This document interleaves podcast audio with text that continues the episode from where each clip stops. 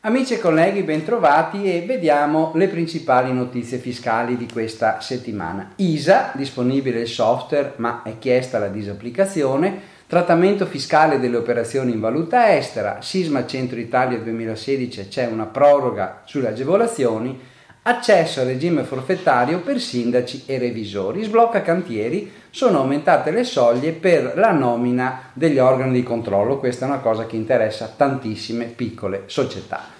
Intanto è online il software dell'Agenzia per gli ISA in versione definitiva, lo trovate sul sito dell'Agenzia delle Entrate. Questo software che consente a imprese e professionisti di calcolare il proprio indice sintetico di affidabilità fiscale. Si chiama il tuo ISA e consente di preparare la posizione da allegare alla dichiarazione dei redditi sulla base dei propri dati e delle istruzioni di calcolo dell'agenzia. L'applicazione fornisce un riscontro con un punteggio che va da 1 a 10 punti sul livello di affidabilità raggiunto.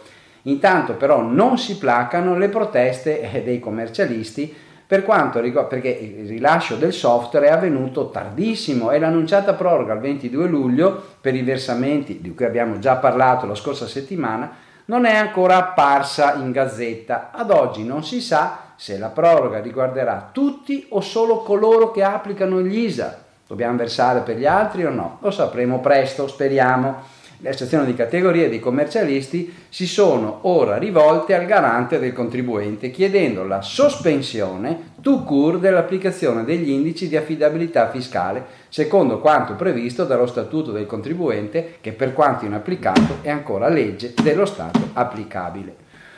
Vediamo il sisma centro Italia. Vengono prorogate le agevolazioni dal 18 giugno, potranno, 2019 ovviamente, potranno essere nuovamente presentate le domande per le agevolazioni in favore delle imprese e dei lavoratori autonomi localizzate nelle zone franca urbana dei comuni colpiti dagli eventi sismici susseguiti dal 24 agosto 2016 al gennaio 2017.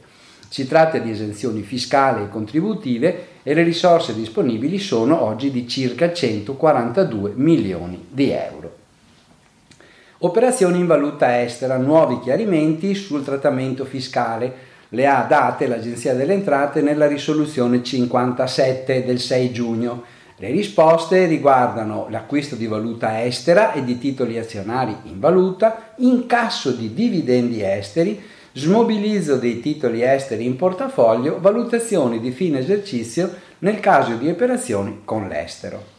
Accesso al regime forfettario per sindaci e revisori. Ecco, questo è un elemento che può interessare molti di noi. L'Agenzia delle Entrate continua a dare risposte sul tema dell'accesso al regime forfettario dopo le modifiche della legge di bilancio 2019. In particolare segnalo il chiarimento sull'attività di sindaco di revisore legale. Le recenti risposte 183 e 186 chiariscono che i compensi percepiti per incarichi di sindaco revisore sono qualificabili quali redditi assimilati a quello di lavoro dipendente dell'articolo 50,1 lettera C bis e non possono beneficiare della tassazione riservata al regime forfettario.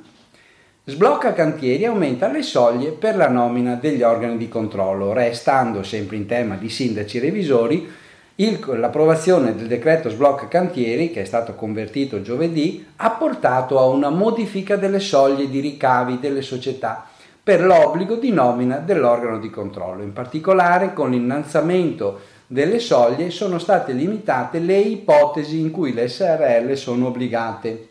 I limiti sono stati praticamente raddoppiati, per cui oggi la nomina dell'organo di controllo del revisore è obbligatoria se le SRL sono tenute alla redazione del bilancio consolidato e va bene. È controllata, controlla una società obbligata alla revisione legale dei conti e va bene. Ha superato per due esercizi consecutivi almeno uno di questi limiti. Il totale dell'attivo dello stato patrimoniale supera i 4 milioni di euro, i ricavi delle vendite e delle prestazioni superano i 4 milioni di euro oppure ha avuto almeno 20 dipendenti di media durante l'esercizio.